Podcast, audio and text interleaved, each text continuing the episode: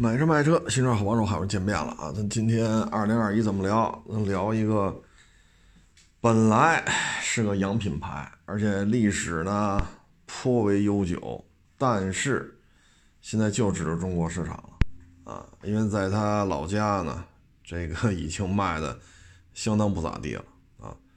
这个呢就是大别克啊，别克呢，我说查一查全球销量数据，但是。因为手头事儿太多了，没时间去上网去搜了。呃，看别人有一个介绍啊，说大致啊，三分之二的车都是在中国卖出去的，三分之一甚至四分之一啊是 American 卖出去的啊。但具体数字我就不去查了，因为确实是忙不过来了。反正大体上看吧，就是说别克就指着咱们国家给他续命了啊。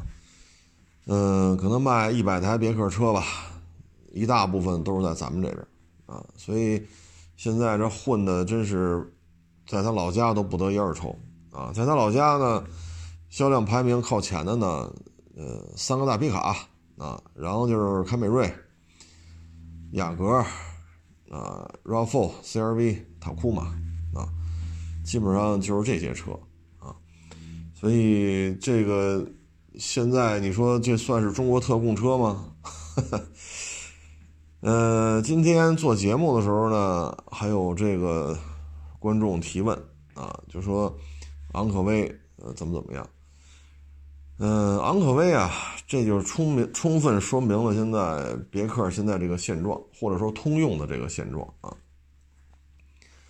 昂科威啊，不是一三就是一四才上市，当时加要加钱。啊，不加钱提不了，比汉兰达玩的横啊！当时是汉兰达青黄不接的时候，一三一四呢是老二七老三五嘛，卖不动啊，这优惠可大了啊！尤其是到了一四年，真卖不动啊！汉兰达真是不得一二抽。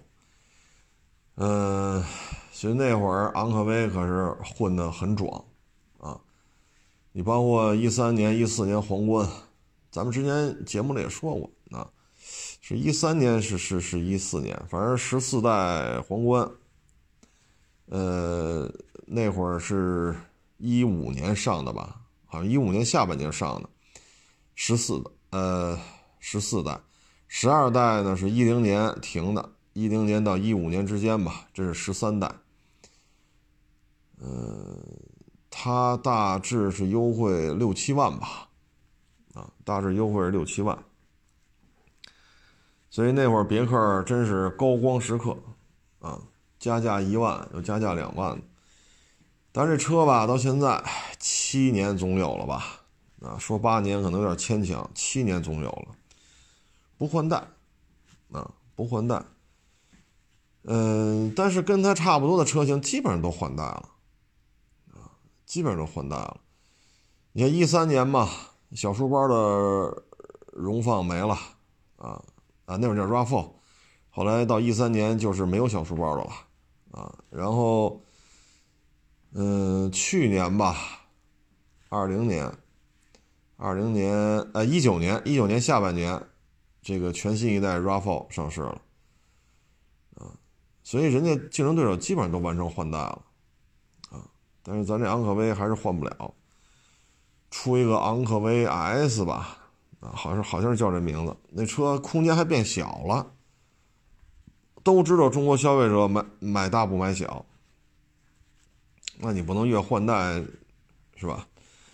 所以这里边呢，我觉得主要的问题是什么呢？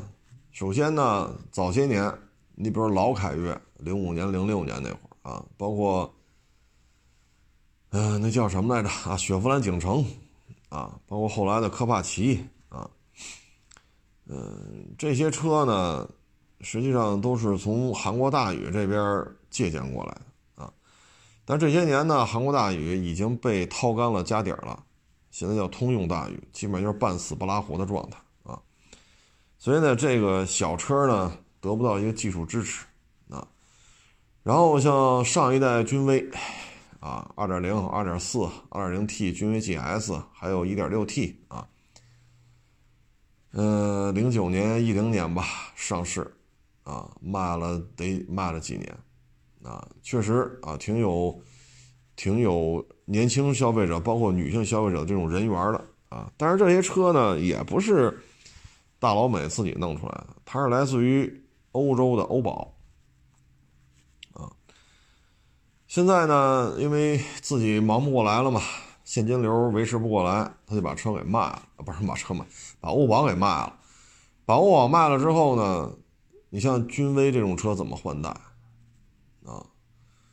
呃，就这些很多车型其实是欧宝给弄出来的，但是现在你把它卖了之后，后续就不好办了啊。所以他现在换代吧，就确实有点吃力了啊。你要说指着大老美自己搞，我搞不了啊。你像这个英朗就是嘛，四缸换三缸，三缸换四缸，啊，前两天咱也拍过啊，呃，这些小排量发动机呀，弄来弄去，匹配的变速箱也弄来弄去啊，大家可以去每日一车里边找一找，我拍过一期啊，就是发动机变速箱之乱，找不出第二家像他这么干的，但是呢，这个通用这么干，所以充分暴露出什么来呢？就是通用汽车对于小排量发动机以及相匹配的自动变速箱玩不转，所以才会出现短短的这么五六年的时间内，这种小排量发动机和匹配的自动变速箱来回的进行更改。你这个就给人感觉，你这不是说，首先啊，确实有能力这么倒腾来倒腾去啊，啥也不会的，肯定倒腾不出这么多发动机、这么多变速箱。但是呢，这也恰恰说明什么呢？说明咱们这个是不是？有点不得烟抽啊，嗯，这个我给大家分享一下啊，科沃兹 1.0T 加 6AT，1.3 自吸加五速手动，克鲁泽是 1.0T 加六速手动加六速双离合，1.3T 是呃还有1.5四缸自吸加上 6AT 啊，嗯，然后这个 1.3T 呢到创界上呢它就是改成 CVT 了啊，然后。到英朗上呢，又改成六 AT，啊，凯越一点三呢，又改成这个 CVT，啊，就感觉就弄得特别的乱，特别的乱。这有时候我们觉得，呃，这个，哎呀，这就是说明什么呢？玩大车行，啊，你说弄个什么凯雷德，是吧？你弄个什么萨博班，啊，你弄点这个行。呃，但是你要是说真是倒腾点这个那个这种小车啊，它没有技术支持，自己呢确实也玩不转啊，所以呢，他现在确实也是比较困难啊。现在呢就是小排量，这绝对是一个是是一个主旋律。那如果这个主旋律这一块您都弄不利索，那你怎么办啊？嗯，他现在呢？确实是指着咱们这边过日子，啊，但是确实是有心无力，啊，他现在呢轿车 SUV，啊，这个，呃，你比如昂克旗，啊，昂克旗的销量吧也不是太高，大家知道叉 T 六，它实际上就是这个昂克旗包括开拓者，这是一套下来的啊。昂克旗呢，去年卖了，二零年卖了两万二，啊，这个销量啊还不敌叉 T 六呢，啊，嗯，说什么好呢？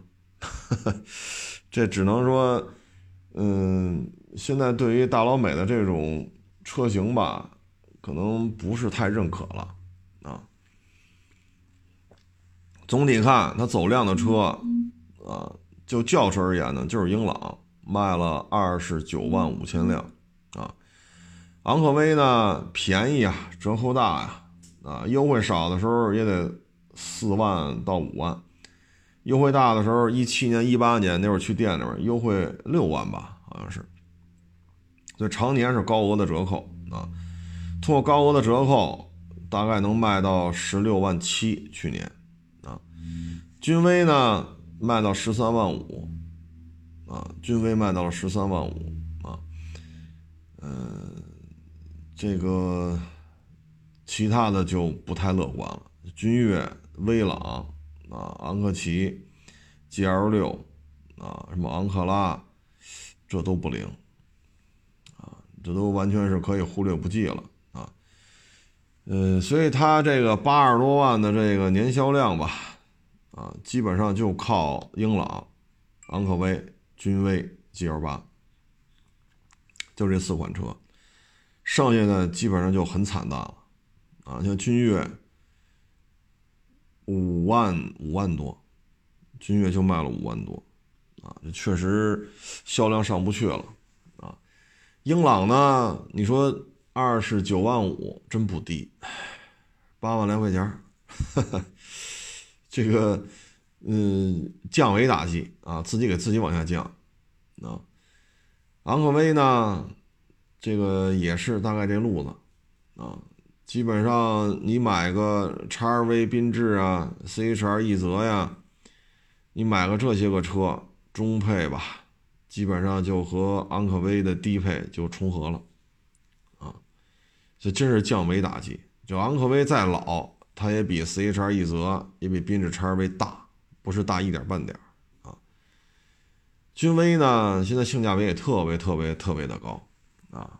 这个君威啊，这大块头啊，挺不老小的这么一个车啊。但是现在优惠呢，呃，这个幅度啊，基本上优惠完了之后啊，就跟这个卡罗拉呀、速腾啊搅和在一块儿去了啊。嗯，你要是君威啊，这小排量版本的，说十四万能不能提？差不多啊，十四万多点差不多。有些地方你要提个低配呢，说弄个十三万多，就是十四以下也差不多。反正基本上这车呢，低配呢现在就沦落到十四万左右。有些地方呢，可能有些网友跟我说十三万多也能提。这个呢，基本上就跟混动卡罗拉呀、啊速腾的增压自动挡啊，基本上搅和在一块儿去了。这个呢，我只能说啊。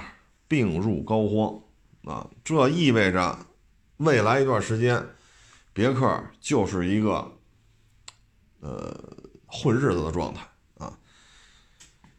哎，这个不是太乐观啊，不是太乐观。就是君威这么大体格子啊，卖到十四，甚至于有些地方说还能卖到十三万多啊！没有什么市场竞争力了，你的市场竞争力就在于怎么便宜怎么来，啊，我我就卖一便宜，但是这个市场不是一个认便宜的时候，所以这我这我觉得，这未来几年吧，可能对于他来讲，这是一个比较危险的状态，啊，你说咱这车啊，大君威。嗯，轴距二八二九，啊，这轴距可不算短，啊，车身长度呢四米九零四，啊，起步呢就是一点五 T，但是它是四缸机，啊，匹配的九 AT，咱这个最低配呢也是六气囊的，啊，最低配都是六气囊的，所以配配置还是相当可以的，最低配有倒影，有后雷达，有巡航，啊，有自动启停。最低配呢也是有天窗的，啊，所以基本面相当可以了。所以你要从性价比来讲，我觉得没有什么问题了。最低配的君威前排带烫定呢，啊，前排都是电动调节，前排还带烫定，那你完全够用了，对吧？你说上下班开 1.5T，它有什么问题吗？足够了，啊。但是这么个价位的车。这么个配置，这么个体格子，十四啊，有些地方卖到十三万多，完蛋了啊！这真是完蛋了。你以后可怎么办呢？就是什么都往低了做，什么都往便宜了来。哎，这里边啊，就整个别克啊，你看 SUV 老化，昂克旗呢就是两万出头啊，这个不走量。嗯，销量还不敌探险者呢，啊，你跟途昂啊、汉兰达呀、冠道啊、URV 呀，跟这些车没有可比性了啊。销量上不是差一点儿，是根本就没法聊。都是大老美的车，你说探险者还比它卖的好啊？但是实事求是的讲，探险者是基于后驱的这种纵置发动机后驱平台打造出来的，人确实有人家的卖点，操控性确实是探险者的一个优势。本身福特的车吧，基本上操控性还都不错，包括原来那个早就停产那个 MPV S Max 啊，嗯，你看那操控性。MPV 里边讲操控性啊，可能各位都觉得跑题了吧？这个，各位啊，当年长安福特生产过 S Max，它确实操控性好啊。嗯，所以探险者它是有它的卖点的啊。所以昂克昂克旗，你说个儿大吗？也不是那么的大啊。你说这个操控性好吗？也不是说出类拔萃。哎，反正从我看了一下，一九年卖了五千台，二零年卖了两万多一点那就说你没有预热了，你都都一年多的车了，这都二一年了，您还还预热呀？所以这还都是不太成功的车型啊。这里边呢，我觉得值得说的呢，就是第一，英朗绝对是别克的续命稻草。将近就说三十万辆吧，差一点点三十啊，三十万辆单一车系，对于任一个主机厂来讲，这都是战略车型啊。别克要没有它，那别克就会迅速的下滑啊，就会成为第二梯队啊。因为现在俩本田、俩丰田、尼桑啊、俩大众，这人家销量都很高，如果没有英朗这三十万辆跟这撑着。它就会快速的滑向福特、东雪、东标、南北两个马自达啊。它去年卖了不到一百万嘛，啊，八十多万，八十多万你往下砍三十，就变成五十多了。这要五十多的话，你就被俩本田、俩丰田甩到后边了啊！你下边就是福特啊，俩马自达呀，啊，所以这是它的救命稻草，这个车系绝对不能停。啊，绝对不能出闪失，所以你看那发动机变速箱来回倒腾，啊，这是真是没招了啊！你说别人造一个发动机，你比如大众啊，都瞧不上大众的，烧机油、保养贵、双离合不稳定。但是你看啊，1.4T 加双离合，多少车都在用，A4 有吧？帕萨特、迈腾啊，现在还在售吗有没有就不知道了，反正一直都出啊。昊锐、速派也都出过。啊，速腾啊，明锐啊，宝来啊，朗逸啊，是不是也用？啊，途安 L 也在用，包括一些小 SUV 也在用，一套动力系统，所有车都能装，对吧？你包括已经停产的甲壳虫，啊，你是不是也能用？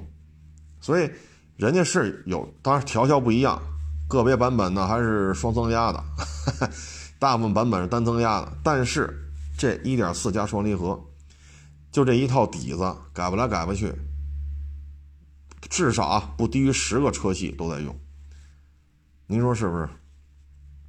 啊，嗯，这个就是，嗯，就是属于啊家大业大，但是明白人没几个，啊，花钱烧呗，啊，所以英朗怎么续命，怎么维持住？英朗这车也该换代了，这对于。通用来讲很难，你指着通用大宇，韩国人指不上了啊，因为那边已经没有什么技术支持的能力了。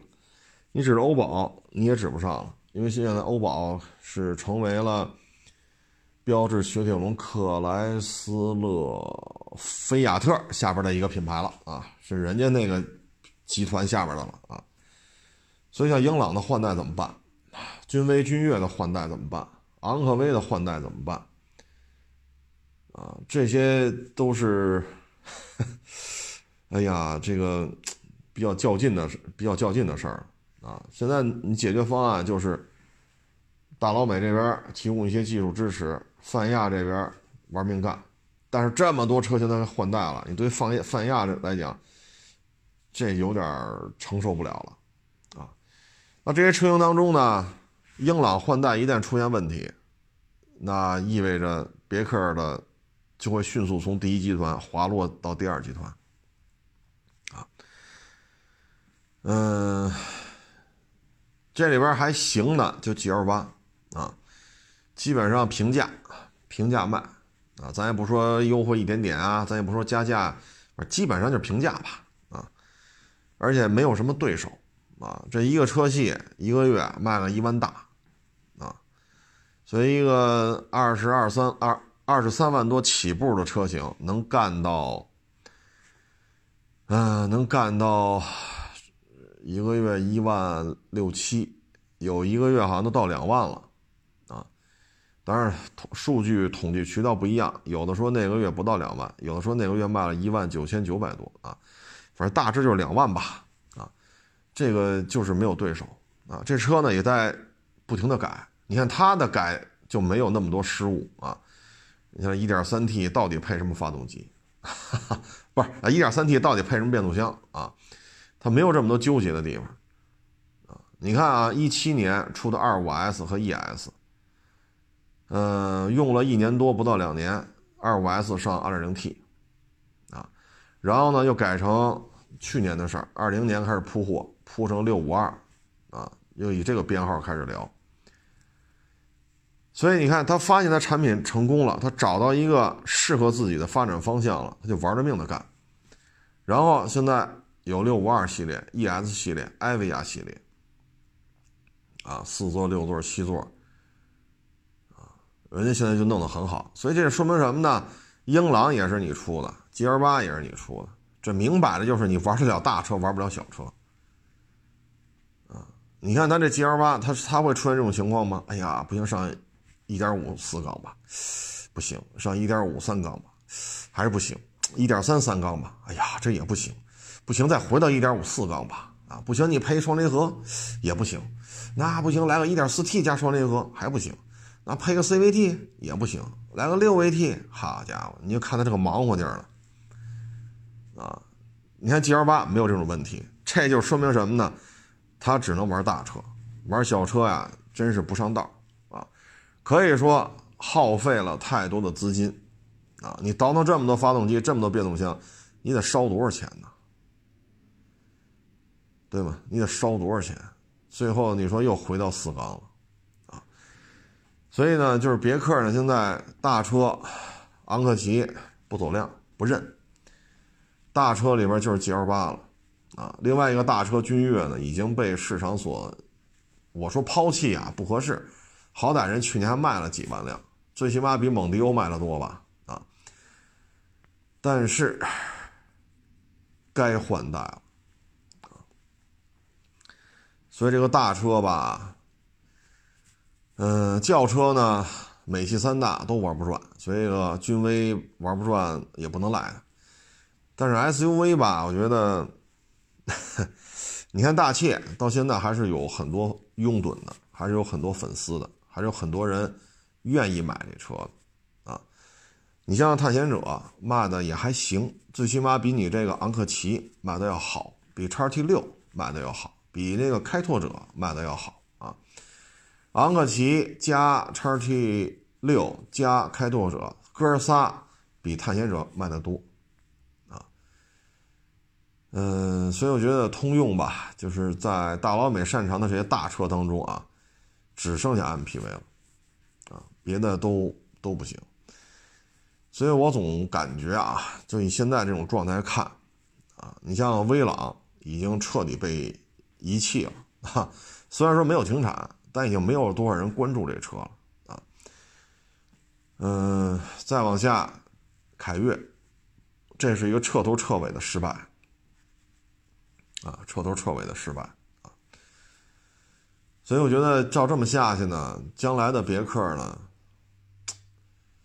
嗯，我也不太清楚它发展的点在哪里，啊，你问我 我也我也说不清楚哈，因为没有了欧宝，没有了大宇，啊，然后它进行快速收缩，啊，嗯，包括通用的，就包括印度的工厂要卖，泰国的工厂要卖，澳洲，呃，关停并转。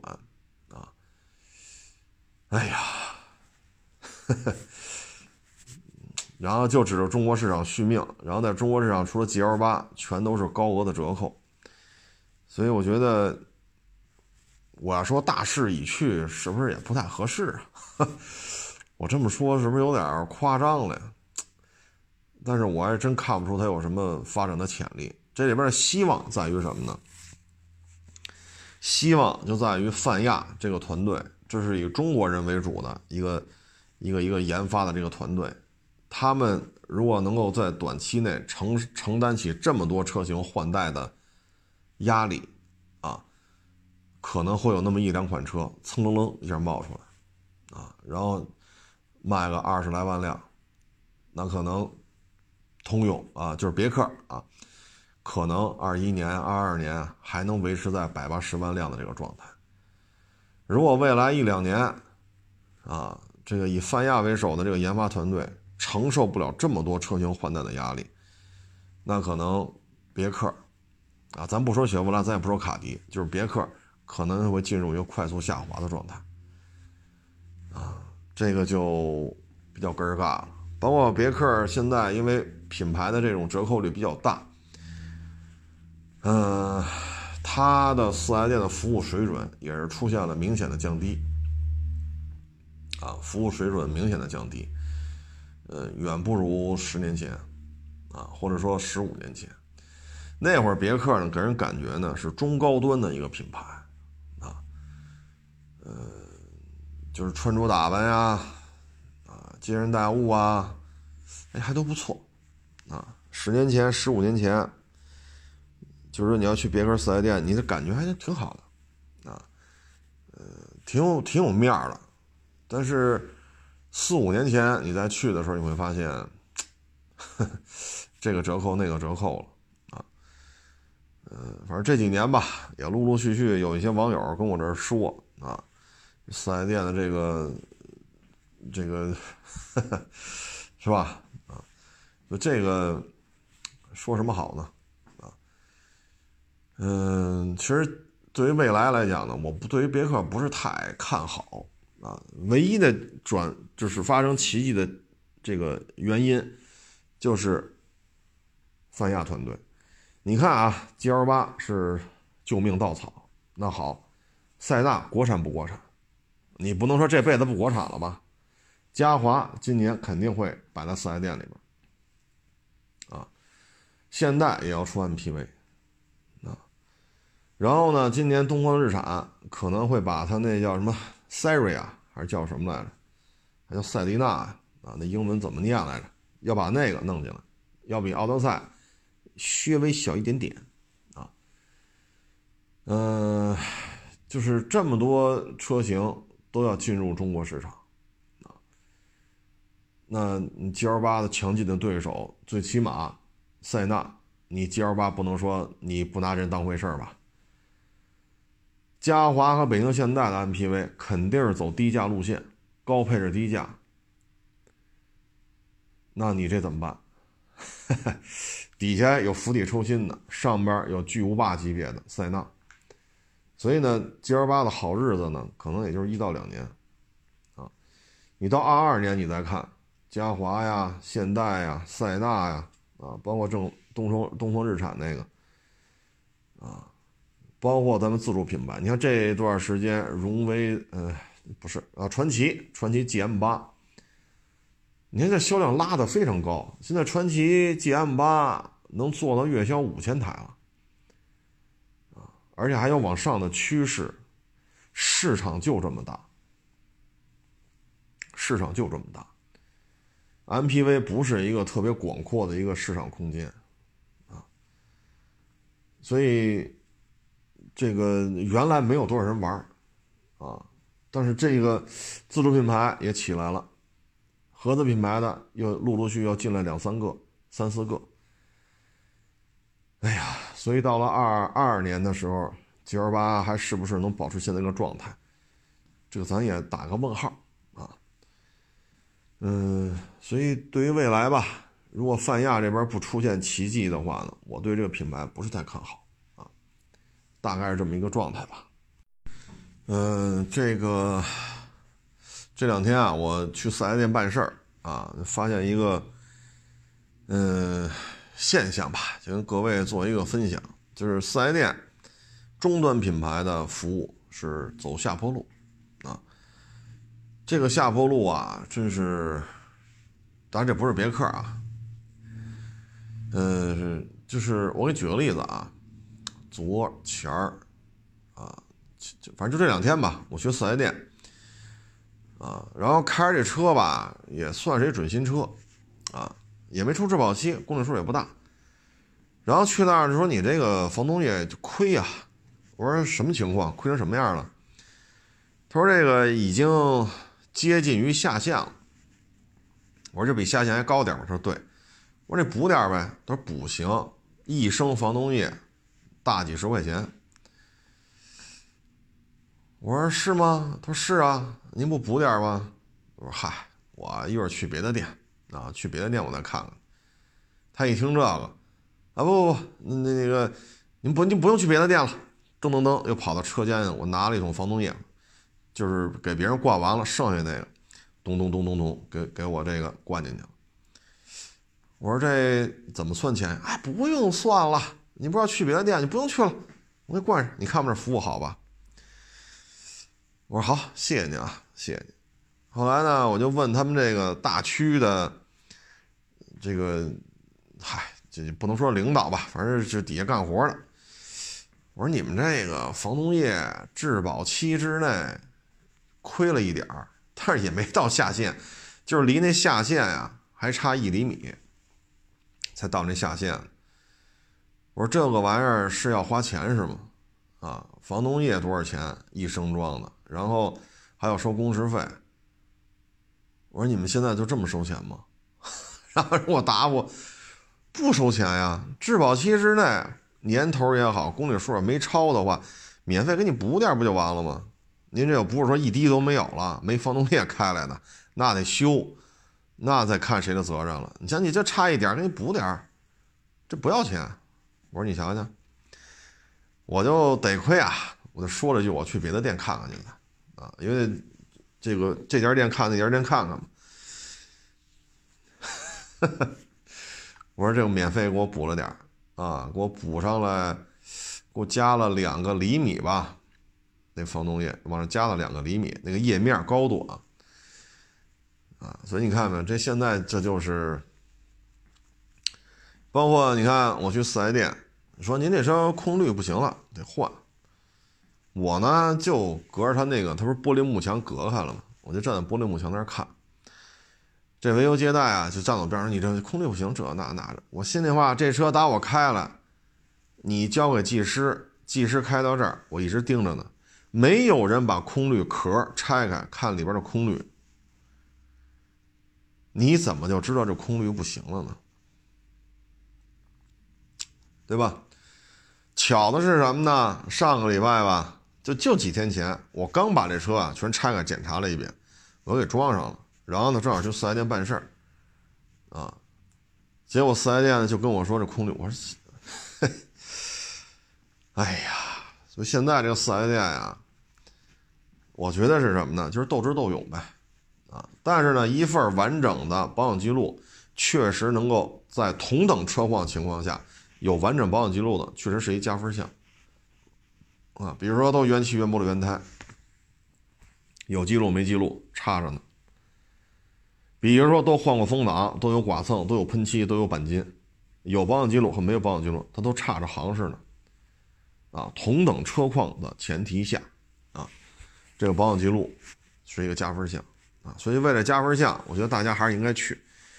但是这个去的过程当中，哎呀，我真是觉得累的慌啊。反正也加上现在疫情防控吧，捂得都严实，天也凉，戴着帽子，戴着口罩，是吧？本身咱这人又不好穿，啊，这个衣服也不显高级啊，所以 后来那个这个品牌大区的这个就说嘛，有时候大哥这这不是拿你当大傻子了吗？这玩意儿这还跟你要钱呢？我说这不是挺好吗？出门在外，人拿我当一傻叉，拿我当一穷叉，对吧？穷叉傻叉，我说不挺好吗？是不是？他说那没收您钱吗？我说没有没有，我就说我要去别的店，还是你这个品牌，你这家店我办完事儿，我要去别的店办别的事儿，人马上免费给我灌上。哎呀，他说行吧，那灌上就行了，没要钱就行。我说这不合适啊，我说没事儿，人把我当一穷叉，把我当一傻叉，这不是好事儿吗？是吧？我说我不是那种说脑门上贴一行字儿，我很牛逼，你知道吗？我脑门还得贴个字儿，我很有钱，你知道吗？我说我啊，没钱、没权、没势，我也不装这个 A 和 C，哈 哈，中间这我也不装这个。然而觉得我是一土老帽，不是挺好啊？反正咱不花这钱啊。你说你要说这空滤就这么换，我说你好歹打开看一眼呢，是吧？您您这要打开看都不看，就说空滤不行了，这不行了那不行了，我说这就没意思了啊。哎，按说卖车也挣钱呀，这个品牌卖车绝对挣钱呀，搞不明白啊，为什么现在这售后服务真是一年不如一年啊？嗯，一九年的时候骂大街，二零年的时候是是怎么着来着？啊，对，空调滤芯儿给你 收你一百五，给你清洗异味儿啊，然后。只收钱不干活儿啊！今年呢就变成了空滤连拆都不拆，直接就让你就换一换，就说你空滤不行了啊！所以这个品牌我真是整个售后服务体系啊，我觉得呈现出一个快速下滑的状态啊！但是为什么我建议大家还是去呢？就是你卖车的时候呢，再再次重复一遍啊！就是大家车况差不多，比如您这车六块补漆，我这台车五块补漆啊。您这车七万八千公里，我这车可能八万两千公里，就大体差不多，哎，大体差不多，有保养记录和没有保养记录，这就差出行市来了，就这个意思啊，就这个意思。嗯，四 S 店的，我也真是无厘头了这个啊。嗯，还有一个无厘头的呢，就是咱们这个。这个江苏这个中超冠军啊，从拿冠军到解散只有几个月的时间啊，然后现在呢，可能今年的中超联赛能不能开打，这都两说着了。现在呢，就小道消息吧，可能还有四到六支中超球队可能不玩了啊。嗯，如果这样的话，那中超联赛就没法没法办了。啊，没法办了，因为你球队数量不够啊。这个呢，我觉得原因吧，有这么以下几点：第一，大的经济形势不好啊，所以呢，在大家就是因为养一支足球队嘛，你肯定得投入巨额的资金。当你这个大金主没有钱了，没有办法实行金元政策，那这球队的效益就会下来。球队的效益下，说白了就是成绩下来了啊？为什么呢？你说一年啊，一千万啊，一年两千万。如果你年薪做到一千万人民币、两千万人民币，那国内的顶级球员你随便找啊。然后海外的外援年薪一千万欧元、两千万欧元、三千万欧元，那你可以找来很多不错的球员啊。那就是拿钱堆呗。啊但是现在呢，就这经济形势，很多这种大金主啊，掏不出这么多钱来了啊。嗯，所以在这种情况之下呢，本身就困难啊，这是一个非常重要的原因。就是职业足球、职业足球联赛要进入良性的自我循环，目前看在咱们这边没有实现过啊。你看九四年甲 A 吧，啊，甲 A 甲 B，然后到本世纪就改成中超，啊，然后没有实现过良性循环的，啊，这是在经济下行之下，这一点就成了一个非常致命的因素，啊，再一个呢，就是要求改名，你比如说北京国安，你得把国安给我去了。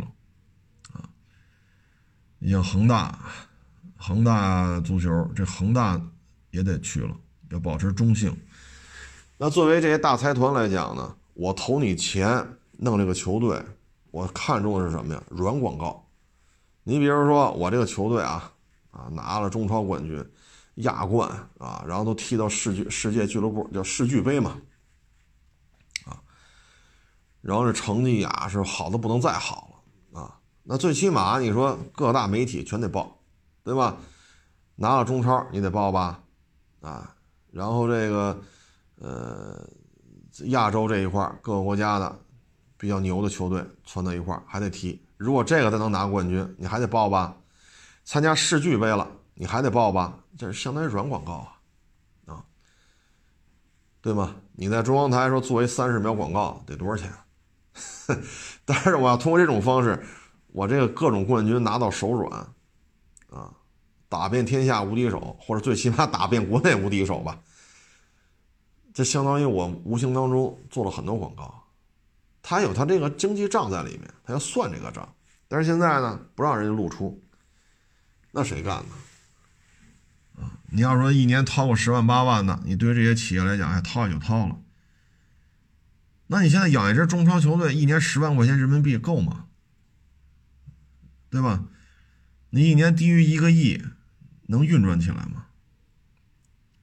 就这笔资金，你说人总得。是吧？钱扔出去总得见个回报吧？你说十万八万的，你对于这些巨无霸的企业来讲，人家无所谓啊。但是你这，你别说十万了，一百万、一千万，一个中超球队你都养不起。每年投入都不会低于一个亿的，不砸进去几个亿根本就没戏。那我图什么？软广告也没有了，经济又这种状态啊。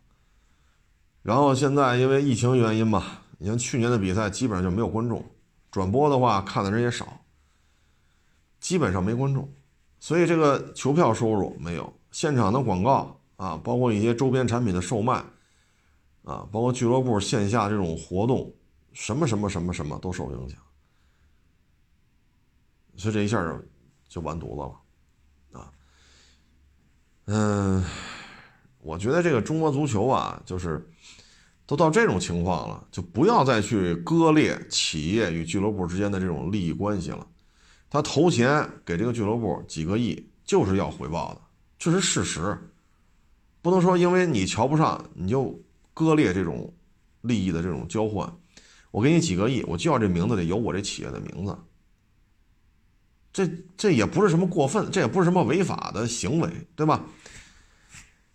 所以你搞这种名字中心化，在现在这种经济形势之下，这是相当相当的，唉，反正就这样了啊。所以这个足球俱乐部呢，大幅度缩水，这对于联赛来讲呢，这就有点收不了场了。如果收不了场的话，那现在这套管理班子可能就不好交代了，不好交代，那就是下去呗。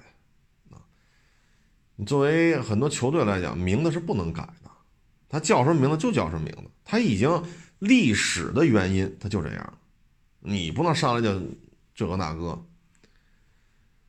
对吧？你说你你像申花、国安，对吧？这都 多少年了啊？你上来非给人改了啊？你包括其他一些想法说。还要打造什么世界第六大联赛什么这个那？你看那五大联赛有这么来回改名字的吗？AC 米兰就是 AC 米兰，啊，曼联就是曼联，啊，然后你说这名字不对，你给我改了，它历史的原因已经这样了，啊，各位说是不是这道理？哎。你有些让有些时候，你让一大老板就会觉得了。九四年职业联赛甲 A 嘛，你刚成立的时候，叫天天不应，叫地地不灵。我们这些企业拿钱砸，砸到今儿了，现在你又说这个不规范了，这个那个，又让我们改名字，那不玩了呗。所以现在四到六支中超球队准备就算了，算了。你像这个中超冠军嘛，江苏的这个球队。从拿冠军到宣布解散就几个月的时间，这简直就是，哎呀，这个就是突破了你的思维的底线了，你明白这意思吗？拿了中超冠军几个月，怎么这球队就散了呢？你说没成绩吗？你都拿了中超冠军了，你还说你没成绩吗？这已经是最好的了。所以说这种形式了，再这么折腾啊，我觉得这纯粹就是，哎，以这个事物的现实的客观规律发生了冲突，啊，就直接会导致的这种很多球队就不玩了。啊太不明智了！现在需要这种大金主来给球队输血，啊，救活一家俱乐部算一家，啊，维持住一家就就就就就算是维持住，不能让他散了。那现在呢？啊，投这么多钱，这球队名字里没有我公司的名字，那这，哎，所以这么一折腾吧，当年轻的球员。说七八岁、十一二岁、十三四、十五六、十七八、十八九，突然发现我们这个地区顶级球队没有了，不玩了。这对于青训体系，假如说啊，假如说四到六家中超球队不玩了，最终落实到开赛的时候，可能少了三到四家啊。那这三到四个省或者市，就直辖市嘛，或者是省，他们的青训。就会造成严重的冲击，就这些小孩，他没有出路了。你可以去别的这个球队，那不还有那么各位啊？一个省或者说一个直辖市，这个地区的青训体系出来之后，肯定优先要跟本地的顶级联赛的球队进行对接。这话我我这么说没错吧？你比如说，原来有延吉林延边敖东队。啊，延边敖东，那当时踢的也很好啊。当时那叫什么呢？李红军吧，好像叫李红军啊。那不都是他们那儿的吗？啊，所以当时那会儿吉林延边那边的青训做的非常好，但是扛不住啊，这就是烧钱的运动啊，没有这么多当地没有这么多企业来来来运作这个球队，那迅速成绩下滑。那对于当地的青训体系就是一个冲击，包括前两天，不是前两天了，之前一两个月咱聊过女足，啊，女足啊，什么天津啊、大连呐，啊，包括这个北京啊，这个女足的顶级球队都出现了一些问题，本身愿意踢球的女孩就少，你这个顶级的女子足球队再出现一些问题，那对于当地的女子足球青训体系。这就是致命的打击，这些球员散了，你甭管十一二的、十三四的、十五六的、十七八全散了，这么多青训梯队、梯队教练都散了，培养出这么一个青训体系啊，没个十年、十五年培养不出来。所以你在顶层设计的时候，你对于中超就是咱们国家男子足球的顶层。你在顶层设计的时候扒拉来扒拉去，闹的俱乐部最后都不干了，大规模的表示不满，然后四到六支球队表示可能也许大约不玩了。你对于中国男子足球的青训体系，这是致命的影响。天津也好，大连也好，北京也好，就这些女子职业足球俱乐部没有维持住，这已经是对中国女足是致命的影响。男足也这么干，女足也这么干。我觉得历任往前倒啊，像孙文，他们当时踢女足，绝对是世界一流的水平。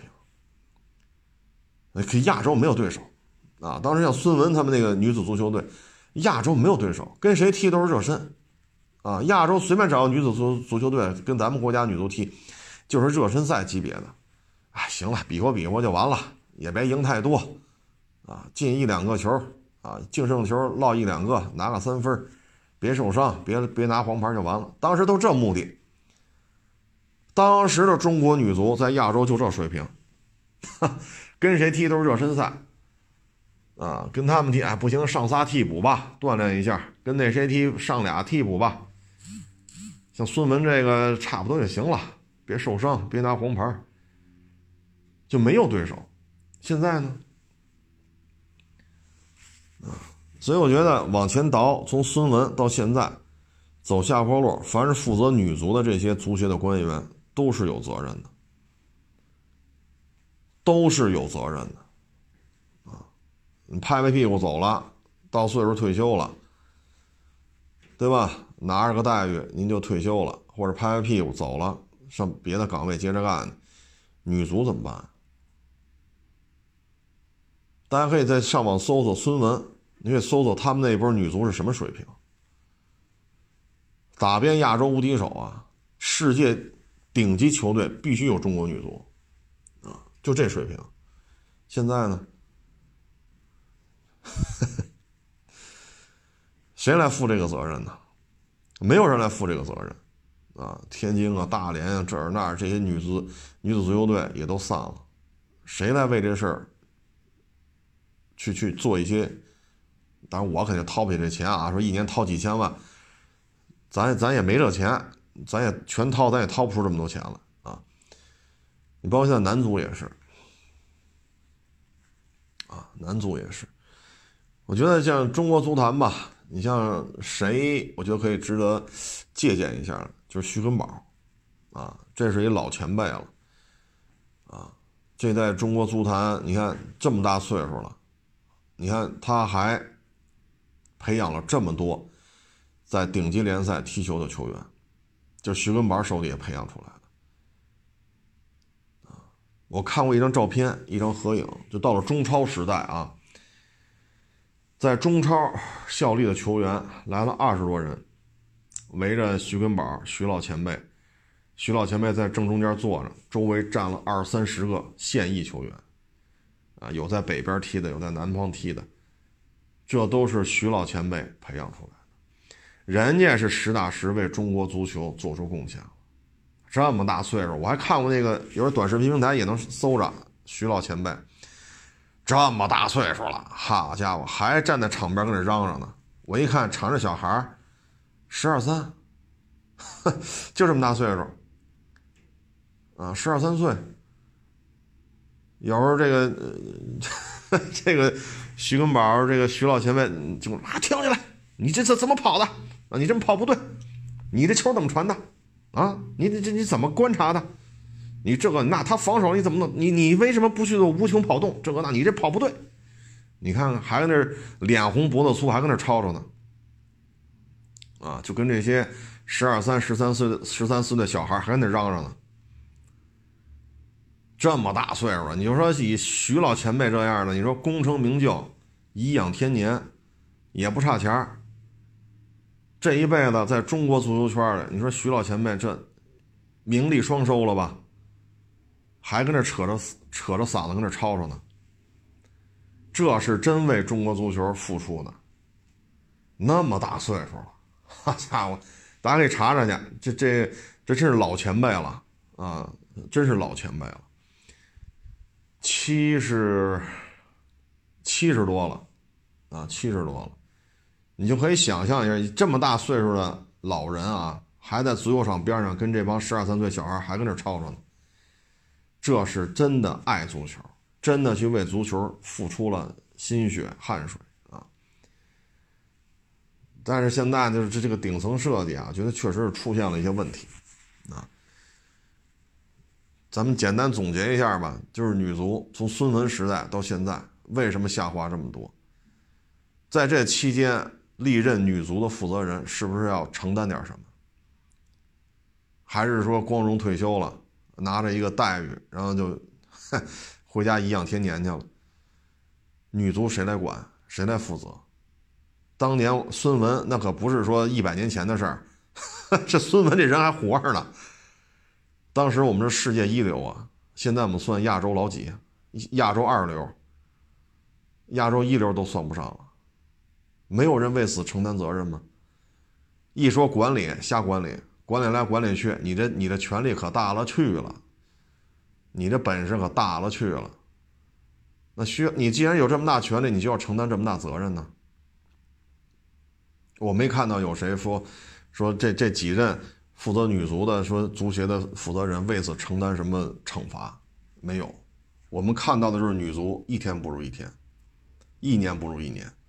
现在我们连亚洲一流都谈不上了，啊，我们的女足在亚洲 也时不时被人打的，哎，所以，哎呀，这就没法聊了。这个，呃，这两天车市当中吧，这个有些新车型也挺有意思啊，值得期待。你比如说全新的奔 C，啊，还不错啊，还没上三缸机啊，还是四缸的啊，不愁卖，现款就 1.5T 打天下嘛，所以这个更大、更漂亮、配置更高，还是一点五 T，它也不会有任何问题啊。所以你看，宝马三、奥迪 A 四还都是 2.0T 打天下，这就是品牌溢价。啊，我就用这小排量，哎，跟你们俩二零 T 的干，照样挣钱，卖的也不比你们少，啊，这就是奔驰品牌的这种力量啊。呃，最后再说说这个飞度，啊，一月份没想到卖了四千出头，来福呢也卖了四千出头，加一块呢八千，这哥俩加一块八千五六吧，一月份啊，今年啊一月份八千五六。致炫呢，一人卖了八千八百多，啊，所以这种小级别车型的销量排行榜当中吧，第一名是致炫，第二名是威驰，第三名是飞度，第四名是来福，啊，这个有点意思，啊，有点意思，不太清楚是怎么怎么怎么个状态啊，咱不能下这结论了，说飞度就不行，现在不能这么说，我们还得看。看二月份、三月份啊，嗯，我觉得飞度竞争力还是比较高的啊。当然了，这一代确实跑得慢了，这也是事实啊，这也是事实啊。呃，它不像飞三啊，平民超跑，这一代确实加速慢。嗯，主要是价格高，基础配置少太多啊，而且很多东西让人觉得特别麻烦。啊，这后风挡雨刷器这两天北京不是下雨就是下雪，你后风挡雨刷器没有，你对两厢车来讲不方便啊。收音机也没有，喇叭也没有，USB 接口也没有啊。你到致炫1.5最低配啊，自动挡这个后风挡雨刷器、收音机、收音机喇叭、USB 接口、主驾座椅高低可调、前排中央扶手，这都是标配。啊，确实啊，飞度标配四气囊，致炫这个只有两个气囊啊。但是零七八碎这点东西，啊，再加上优惠幅度不一样，致炫基本上一万，有的地方优惠一万二啊。今儿还有网友跟我，我们那儿优惠一万四啊，一万四咱可不敢说是普遍的，但是一万一万一应该问题不大。啊，是一万二，可能找找也差不多，一万四我就不好说了。这边呢，优惠八幺八的飞度就是一两千、两三千，啊，所以在这种情况之下，基础配置就零七八碎的吧，这小玩意儿差这么多，啊，嗯，所以看吧，但是我相信飞度还是有竞争力的。啊，所以咱不能下结论说飞度就真不行了，过半年再看，啊，嗯，前两天呢还发一小视频。啊，就是这个每日一车卡迪拉克叉 T 六，好家伙，这发完之后 我就一感觉啊，就是越小众的车型，他们的购买者啊，这种这种这种对于自己购买车型的这种负面评价是绝对接受不了的啊。嗯，这个有骂大街的啊，有让我出门就撞死的。呃，还有怎么着的，让我死全家的，我基本上都给删了，啊，有几个我都回复了，我说咱们卡迪的粉丝都这么有礼貌吗？啊，有几个我回复了，我觉得这个也再就是法系车，啊，法系车，你看东雪加东标一个月卖个七八千台，加一块儿所有的车就是东标和东雪四 S 店里边。厂家没停产的车全算上啊，加一块儿也得十好几款，十好几个车系，加一块儿卖个七八千台。你但凡要说它哪有什么问题，这就不行了，啊，你卡迪这个到什么程度了？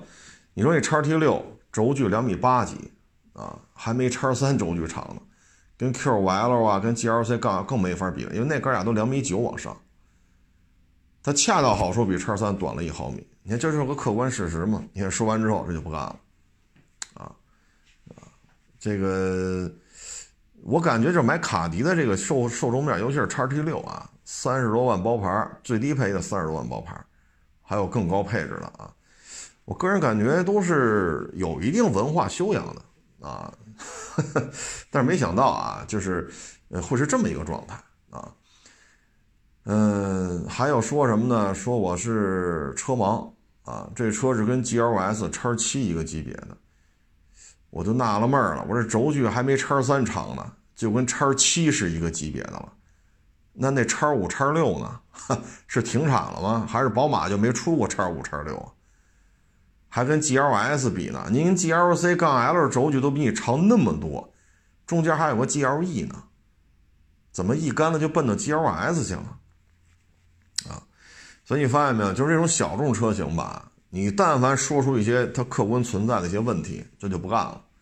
啊，什么弄死我呀，出门让我撞死啊，杀了我全家呀，啊，就这个。唉，所以有时候觉得。这个品牌卖不好吧？就如果说到了这种程度了，就是你这轴距比叉三没加长的叉三短一毫米，比 Q5L 或 GLC 杠短了一截子，就这个事情不能说，说了就要弄死你。我觉得这个，反正我认为啊，说花个三四十万买卡迪的，我认为都是一些有一定经济基础啊，有一定文化底蕴。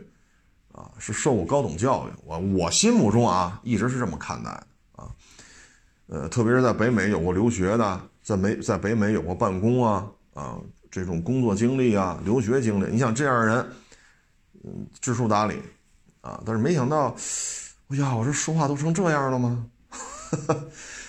哎呀，那这个对于这个品牌来讲，现在基本上这么反弹的，就是两个，一个就是法系车。标致、雪铁龙、雷诺，谁说不好谁不懂车啊？但是没想到卡迪也是这个样子。你看我说过沃尔沃 S 八零，说换一个压缩机一万多，沃尔沃 S 八零 L 啊，换压缩机有一万多，没人说我怎么怎么着。车主说说的对，我开那沃尔沃别的车去了也一万多啊。那个说我换一反光镜要我八千啊，那个说。我那个换一变速箱油它它就是贵，哎，大家都是这么评价，啊，呃，这是真是没有想到，啊，真是没有想到，咱不知道这是自发的呀，还是有组织的啊，所以以后吧，我以后再说这车吧，我得这么说，G L S 和宝马叉七遇到了强劲的对手，那就是轴距还不到两米九的卡迪拉克 x T 六。它的实力呢，已经把 GLE 和宝马 X5 完全摁在地下摩擦，甚至于都不屑于拿 X5 和 Q7 啊 GLE 当对手，因为 ABB 这个级别的车型啊，GLE、X5、X6、Q7 面对卡迪拉克 XT6 都死的心都有，他们的车设计的太失败了，以后啊就得这么聊啊，所以这个你看吧，就是网上的这种人呐，就是他就是什么呢？我买小众车。本身我就承受了非常大的压力，结果啪被人点破了，这一点破了，这就不干了，啊，这就冲我来了。其实你冲我来，你轴距也是短的，所以你非得说这车跟 GLS 对标，那就对吧？啊，行，对吧？GLE 都被忽视了，一年卖两万多啊，成吧？这个不说不热的啊，生活就是这样。人世间的这种五彩缤纷嘛，啊，这就是它的魅力所在啊。嗯，好了，这个就聊到这儿啊，谢谢大家支持，谢谢大家捧场，欢迎关注我的新浪微博“海阔试车手”微信账号“海阔试车”。